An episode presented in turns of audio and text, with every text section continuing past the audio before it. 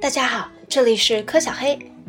今天我们来说第五节澳大利亚，这里来自全球通史，从史前史到二十一世纪，第十六章美洲和澳大利亚的第五节澳大利亚。最近一个星期没有录了，想到今天一定要把它录了才行。澳大利亚是世界上最与世隔绝的大陆，这种与世隔绝使古代的生物类型得以幸存到现代。其中包括诸如桉树属类的植物和诸如单孔目动物和有袋目动物之类的哺乳动物。在澳大利亚，古代人为类型也幸存下来。18世纪末叶，当首批英国移民来到这里时，当地的人文类型仍处于旧石器阶段。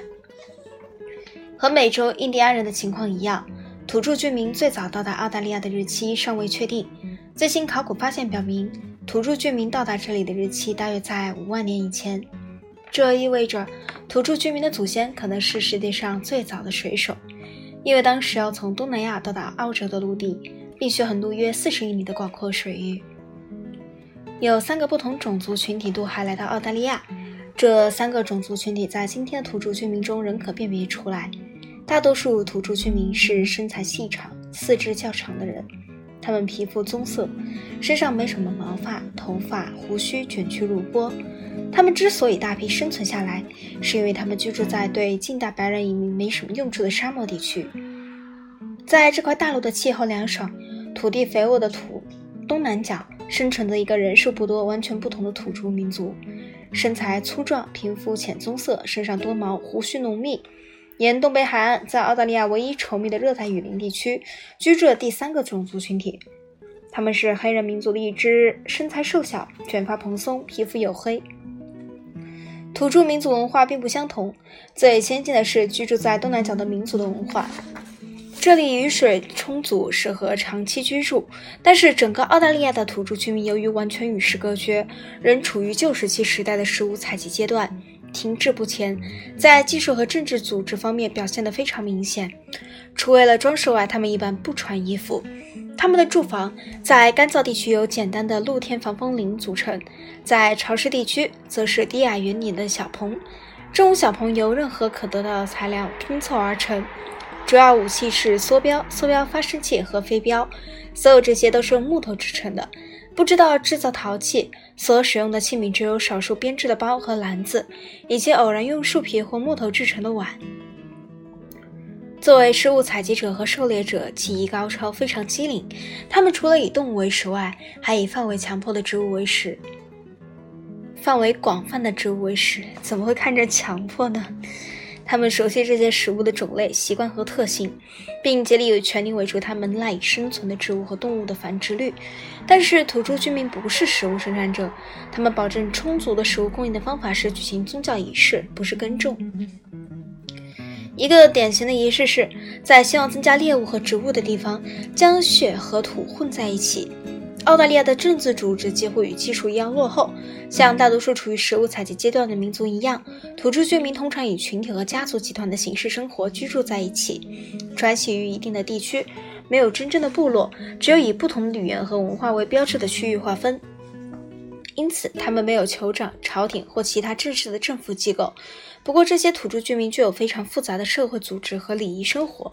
获得猎物的猎人或采集后归来的妇女，要按严格规定将其所获分给本家族所有成员。在昆士兰北部的土著中，当一个人打喷嚏时，所有听到的人都要用手拍打自己的身体，拍打的具体位置随他们同打喷嚏者的确切关系的不同而不同。澳大利亚社会这些非物质方面的情况如此复杂，以致对专门研究原始风俗的学者来说成为一件乐事。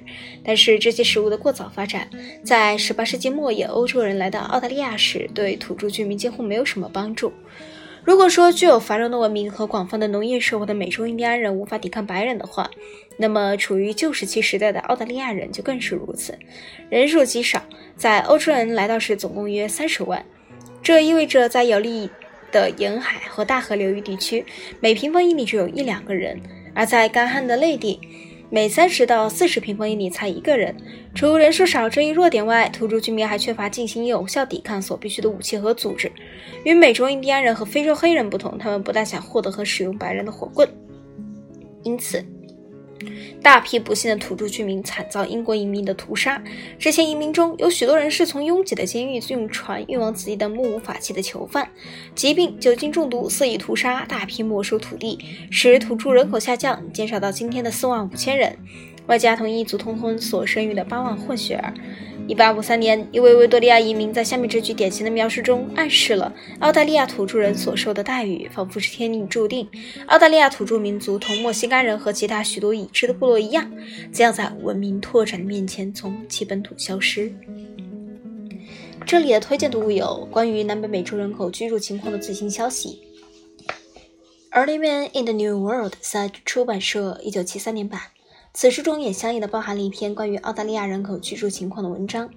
关于欧洲人对美洲印第安人的影响，做出令人兴奋分析的是 F. Jennings 所著的《The Invasion of America: Indians, Colonism, and the Cant of Conquest》，University of North Carolina 出版社一九七五年版。